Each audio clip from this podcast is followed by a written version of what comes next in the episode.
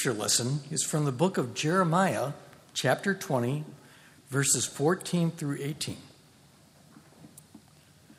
Cursed be the day on which I was born, the day when my mother bore me. Let it not be blessed. Cursed be the man who brought the news to my father, saying, "A child is born to you, a son," making him very glad. Let that man be like the cities that the Lord overthrew without pity.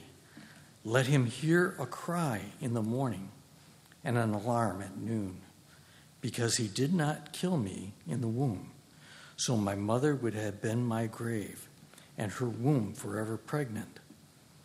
Why did I come forth from the womb to see the toil and sorrow and spend my days in shame? The word of God for the people of God. Thanks be to God.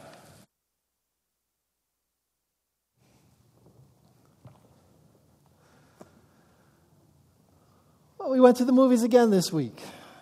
This week on Tuesday night, a whole bunch of Court Streeters got together and we went out to see a movie called A Man Called Otto. A lot of Court Streeters were very excited about this movie. A Man Called Otto is based on a best-selling book. Many of the members of our Sunday morning water cooler class had read the book, and they lobbied hard to have this movie included in our series. I hadn't read the book. I didn't really know very much about the movie when we went out to the theater on Tuesday night. All I really knew was that this movie stars Tom Hanks as a grumpy old man. That was it. That was the extent of my knowledge about this movie. And that's exactly what we got in about the first 15 minutes of the movie. We meet Tom Hanks' character, Otto, and we discover very quickly in the movie why exactly Otto is so grumpy. It turns out that Otto has lots of reasons to be grumpy. Now, Otto was raised to believe that the best thing you can be in this life is dependable. And Otto feels like the world is falling to pieces. Otto feels like increasingly people around him are less and less dependable. He feels like increasingly the things of this world are less and less dependable. And it frustrates Otto to no end, the way in which everything seems to constantly be falling apart. It frustrates Otto that you go to the store and you buy cheap junk because that's all that there is to buy at the store, and then it breaks as soon as you get it home. And instead of fixing what is broken, people simply throw things away and they go back to the store and replace the broken things with more cheap junk. And Otto can't understand why he can't rely on the people around him to do things that seem entirely too simple to him. He can't understand why people around him don't seem to be able to follow the simplest of rules, the kind of rules that would make this world a better place and a safer place for everyone. Otto says in the movie, he says, "I feel like I am constantly surrounded by idiots and nitwits." And Otto does what he can to keep this world from falling apart. Otto regularly patrols his neighborhood, and he picks up litter, and he fixes broken things, and he encourages people to follow the rules, but it doesn't seem to be helping. People just ignore Otto. They make fun of Otto. They roll their eyes when they see him coming. Everything seems to be falling apart faster than Otto can fix it, and that's why Otto is so very grumpy. And as I was watching the movie on Tuesday night, I know that I was supposed to be sitting in the theater thinking, boy, that guy Otto is really uptight. He needs to lighten up a bit. I know that's what I was supposed to be thinking. But as I was sitting there in the theater on Tuesday night, what I was actually thinking as I was watching this movie is, that grumpy old man makes some really good points. That grumpy old man might be onto something. I think that grumpy old man is right. And then I had a sudden epiphany sitting there in the movie theater. I said, oh no, I think I'm turning into a grumpy old man. I realized that I wasn't going to need to work hard to figure out what to wear on Sunday morning, because I already share Otto's wardrobe. Like, I've got the grumpy old man clothes down. Oxford collar, warm winter sweater. That's it. Good. I'm set. I can dress like Otto. In fact, I do most ways. I realized I am turning into that grumpy old man. And so I just went with it. About 15 minutes into the movie, I said, you know what? I'm cheering for Otto. I am 100% on Otto's side in this thing. And then the movie took a sudden turn when Otto attempted suicide. 10, 15 minutes into the movie, we discover that Otto has become weary of this world.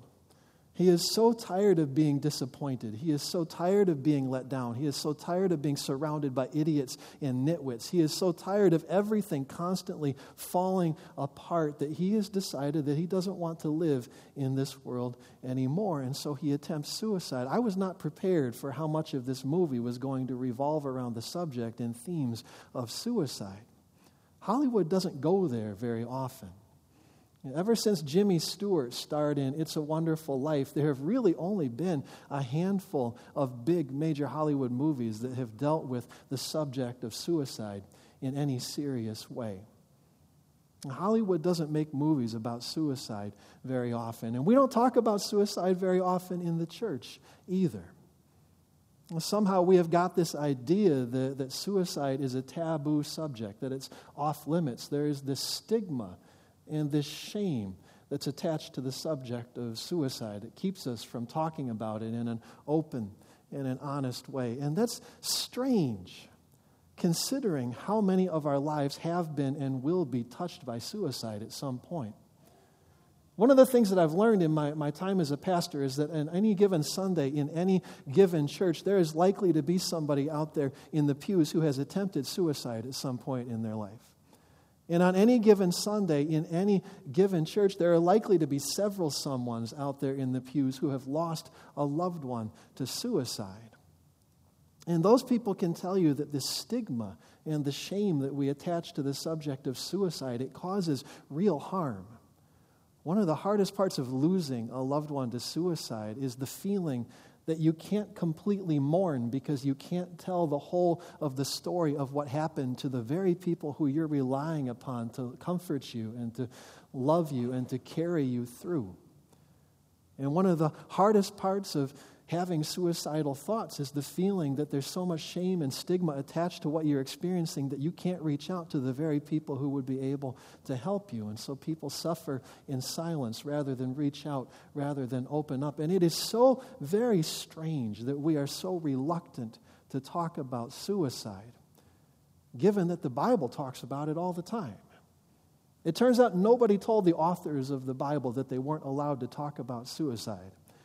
And so one of the things that we find, if we read the Bible carefully, one of the things that we see over and over again is that some of the greatest heroes of the Bible, some of the most important characters and figures in the Bible story have their own Otto moment, or they have multiple Otto moments where they become weary of living in this world, where they feel like they just want to lay their life down and leave this world behind. In the book of Genesis, there's a moment when Rebekah, the wife of Isaac, turns to her husband and she says, "I am weary of my life." The king, Solomon, writes in the book of Ecclesiastes about how there were times when he hated his life, and there were times when he felt like everything that he had done in this world was in vain. There was a moment at a particularly low point in his life when the prophet Elijah went out into the wilderness and he lay himself down in the desert and he said, "Lord, please just let me die." And there was a moment the prophet Jonah was so fed up. After all of his adventures with storms at sea and giant fish and the city of the Ninevites, the very last words that Jonah speaks in the book of Jonah are a prayer.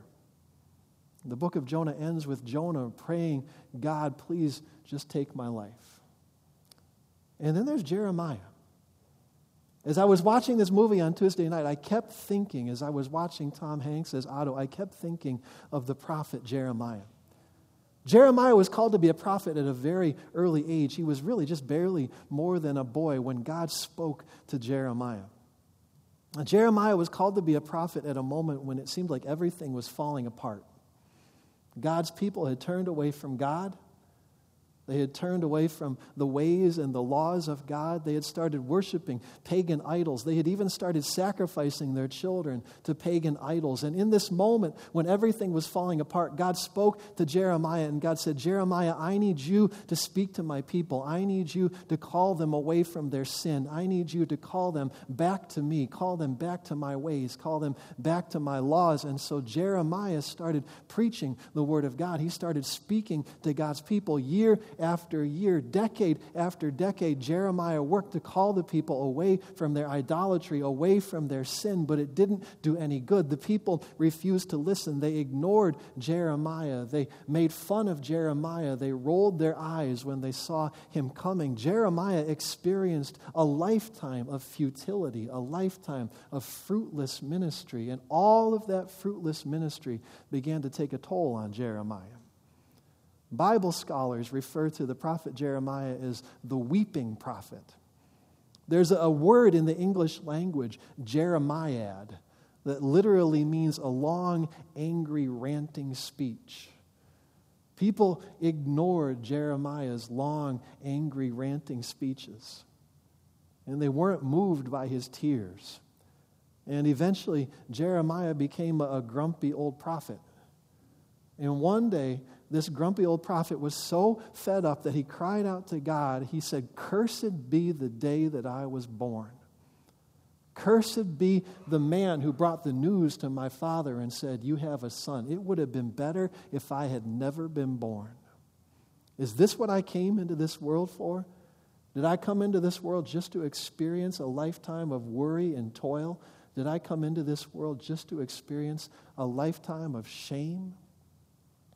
So many of the prophets have these Otto moments. So many of the prophets have these moments when they are weary of this world, when they are ready to lay their life down. And it's not just the prophets who have these moments.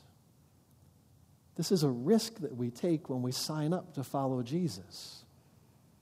It's a hazard of doing what we do in this place. It's a risk that we take when we allow Jesus to plant in our hearts the seed of God's kingdom. As soon as we catch hold of that vision of the way that this world could be, as soon as we catch hold of that vision that God gives us of the way that this world was supposed to be, when we catch hold of that vision that God gives us of the world that God dreams, we run the risk of being disappointed and disillusioned and wearied by the way that this world actually is.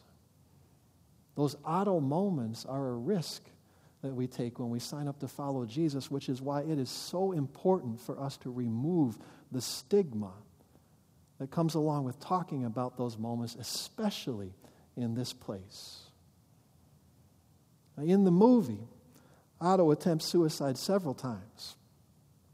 And as the movie progresses, Otto discovers that even though he's good at many things, it turns out, as Otto says, he says, I'm just bad at dying. Every time he tries to attempt suicide, something happens, something intervenes, somebody gets in the way, there's a knock at the door and somebody is dropping off food, somebody needs help, something needs fixing, and this community of idiots and nitwits who have made Otto so grumpy, they keep giving him reasons to stick around just a little bit longer, and then finally there comes a moment when somebody speaks the words that get through to Otto in a way that nothing else has. Finally, there comes a moment when somebody who Otto loves, when somebody who he respects says to him, "Otto, it's time to start living. Otto, you have got work to do."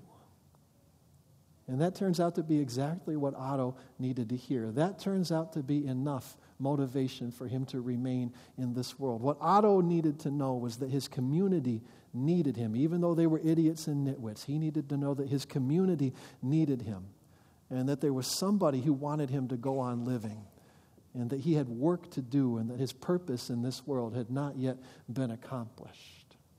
That was enough for Otto. Maybe it'll be enough for you too.